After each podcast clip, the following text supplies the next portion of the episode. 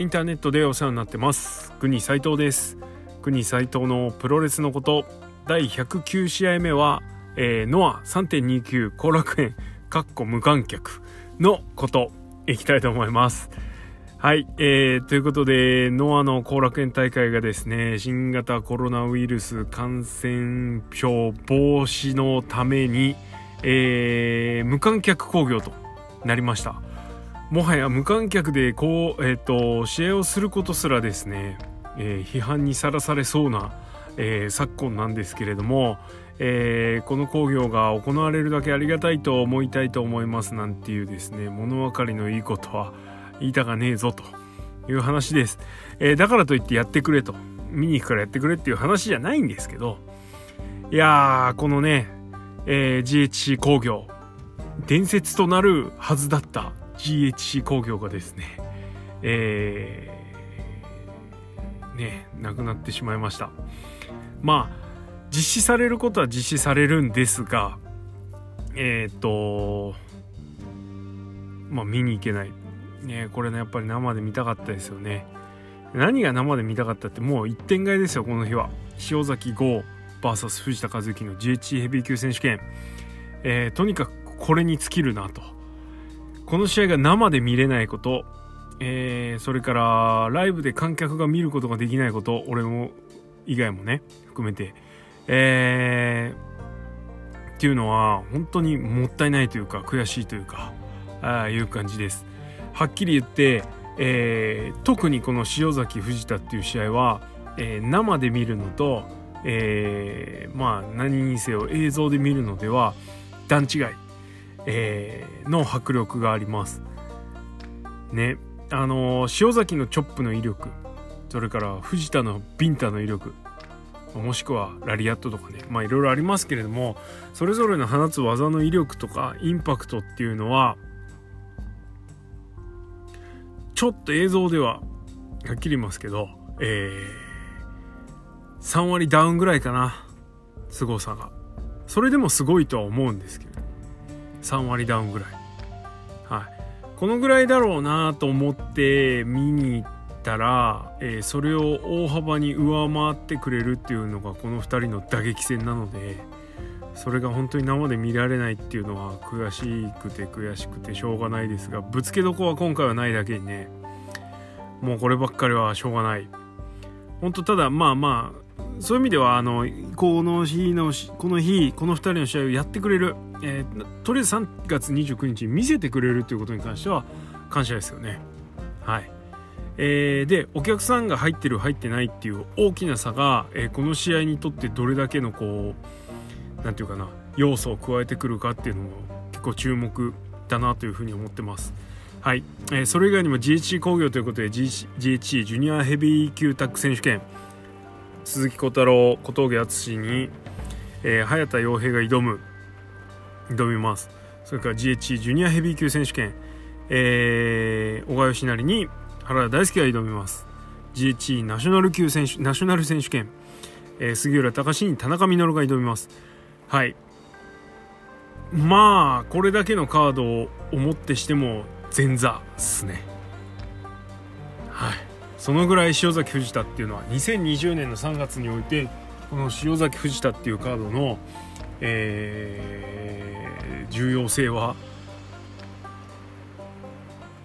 やっぱちょっと抜きん出てるなというふうに思いますはいえー、っととりあえずですねまずどっちが勝つかっていうところに関してはもう予想がはっきり言って立たんこの試合は。えー、この後の流れを考えてもとかっていうのもあるんですけれどもうん分かんないですね本当に。えー、希望としては塩崎が藤田にムーンサルトプレスを決めるか藤田が圧倒的にな力で塩崎をねじ伏せてしまうかっていうこのどっちかの2択ですよね。まあちょっとずりーなでもな。まあでも若干というか気持ち的には塩崎がムーンサルトで、えー、藤田を倒すっていうのがちょっと見たいですね。えー、塩崎の勝ちパターンとしてはやっぱ剛腕ラリアットっていうのがあると思うんですけどただそこはやっぱりねあの2020年の GHC ヘビー王者、えー、塩崎豪はやっぱりムーンサルトで決めてほしいっていうですね。熱い思いがあるので、えー、そこはちょっとね藤田相手でも曲げずにやってほしいなというふうに思います、えー、ただ藤田はですね事前の、えー、シュープロのインタビューとかでチョップほら待つじゃんみたいな。待たなきゃいけないでしょ。俺待たないからねシングルになったらみたいな。ことも言ってました。しかも無観客であれば、えー、よりまたちょっと別のことができると、えー、いたぶってやるみたいなことも言ってました。えー、やっぱり藤田和幸プロレスが下手だとか技を受けないとか、えー、自分ばっかだみたいな批判をよく目にしますが、えー、本当に、えー、ノアマットの最近の参戦以降ですね大きな試合でいうと稲村戦シングルがあってその後谷口との試合があって、まあ、パッと主要で思いつくのは後楽園の各試合とあと、まあ、杉浦軍工業かとかねあの辺見る限りですねやっぱり徐々にノアのプロレス、えー、いわゆる純正プロレスに、えー、フィットしてきてるなと、えー、合わせてきてるフィットしてきてるというかフィックスしてきてるっていうのかな合わせてきてるというのが、え明らかに分かります。例えばパンチをしなくなったとか例えば技をしっかり受けるようになったとかねあの塩崎のチョップの受け方一つとってもそうですね。はい。えー、変化が見られてます。そういう意味で、えー、だんだんだんだんそのいわゆるノアのプロレスプロレスにフィットしてきてる、えー、藤田和幸が、え、ここでビッグタイトルに挑戦して何を見せるか、え、っていうのはやっぱりねこれは注目ですよね。はい。えー、藤田和幸っていう存在はプライドを見てた人間それかプライド以前からえー、噂だとか話を聞いてた人間としてはやっぱりプロレス界の強さの象徴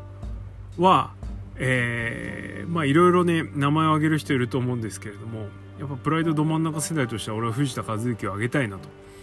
いうふうに思います。えー、その理由の一つとしてはまずヤングライオン時代から、えー、藤田が一番強いという噂が、えー、まあ主に神プロですけど、えー、を軸にですね出ていたと。で体つきもそうだし、まあ、一目見てね強いって分かる風景じゃだったんですねヤングライオン時代から。え今のヤングライオンに混じっても異質極まりない、えー、体つきと顔つきをしてる、えー、選手でした。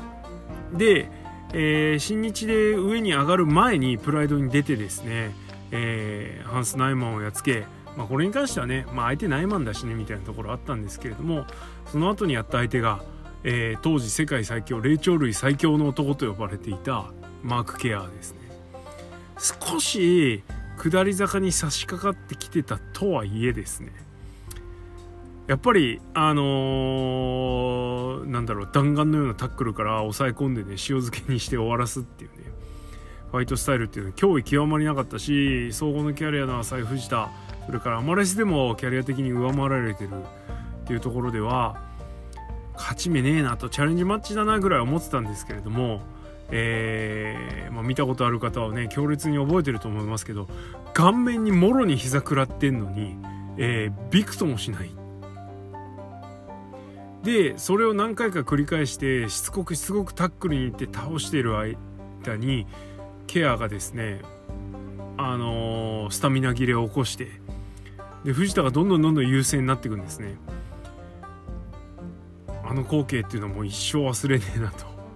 はい。まあその後いろいろな試合を経てですね総合でも強さを見せてえー、ちょっとねミルコ戦一発目埼玉スーパーアリーナで K1 でやったミルコ戦で、ね、タックル入ったけど膝合わされてばっくり切れてそこで負けになっちゃったっていうね。あそこはねあのー、ちょっとみそついちゃったなっていうところあるんですけれどもまあ、それ以外に関しても、えー、勝ったり負けたりはしてましたがプロレスラー。プロレスまあアマレスからプロレスに行ってプロレスで鍛え上げられた人が当然 MMA の練習はしてたと思うんですけれどもあのー、リアルファイトのリングでねあの強さを証明し続けるっていうのは、まあ、プロレスを信じてた人間の一人としては、えやっぱり誇らしかったし心強かった。でそういう意味で強さの象徴ではあったんですよねプロレスの。でそれは今でも変わってなくて、えー、プロレスのリングに戻ってきてまあまあリアルジャパンとか IGF とかね出てましたけど、えー、いわゆるこういうノアっていうリングに純正のプロレスのリングに戻ってきてまあ最初はちょっとねあのー、噛み合わないところもありつつなんですけれどもでもやっぱりちげえぞっていうものをねゴリゴリに見せてねやっぱ誰よりもねすげえビンタを放つしなんならラリアットだってゴーくんより強いしねゴーくんって言っちゃったけど。はい。えー、ゴーくんラリアットより強いですからね。あのー、そういう選手がですね強さの象徴が未だ強さの象徴として君臨し続けている。えー、変な話誰も超えてないですよね強さとしてはこの人を。なのでそれに挑む塩崎豪っていうのはやっぱりロマンがあるなと、え、いうふうに思います。ようやく脳を背負って立つことになってその気になって。で今までで一番ノアを背負って立つ感が、えー、出てる塩崎号、まあ、年齢的にもねあのここが頂点かなっていう部分も正直あるんですけれども、まあ、そういうモメンタムを持ったねる中での藤田戦でしょ。まあある意味ねプロレスの強さの塊であり新日本の象徴塊というか象徴じゃないな塊みたいな人ですからストロングスタイルの塊ですからこれはもう完全にこの人はね。なのでそれと対戦するっていうのはやっぱりね期待に胸が膨らみますよね。いややっぱほんと生で見たかったな。うん。まあ間違いなくこの一戦の分かれ目は塩崎のチョップ。それから藤田の強烈なる打撃。それからラリアットがやっぱり生命線になるのかなというところですね、うん、なかなかやっぱりあのまあマイバッハプレスね。当たってるしね。藤田に決められない技ではないっていうのはもう覚悟がついたとは思うんですけれどもでもやっぱりね、あのー、ラリアットっていうのも一つ、塩崎豪の持ち味の一つなので、えー、あの藤田のすんげえラリアットに負けじんと頑張ってほしいなと思います。現段階ではちょっと負けてる気がする。はい。頑張れ、ゴーくん。ということで、えー、本当にね、あのー、明日、11時半からですか、えー、DDT ユニバースとサムライテレビで、サムライ TV で見れますので、まあ、どっちかで見ることをお勧めします。えー、DDT ユニバースとりあえず初回無料みたいなんで、そっちで見てもいいですから、この一戦だけは本当に見といた方がいい。っていうか今年、まだ3月、これでもうすぐ終わるところなんですけど、えー、見といた方がいいよ。絶対見た方がいいよ。見なきゃダメだよっていう試合が多すぎる。まあ事前にそうだった試合もそうあるし、えー、やってみたらそうなったっていう試合もあるんですけど、はい、激アツな試合が本当に多いっすね。2020年なのにプロレスがお休みになってしまうのが非常に悔しかったりするんですけれども。まあしょうがない。はい、えー、ということで明日は、えー、外に出ずにですねお家で塩崎豪 VS 藤田和之楽しみにしましょう。はい。えー、ということで今日はこの辺でおしまいです。いやーマジどうなるかな。ね楽しみです。はいということでありがとうございました。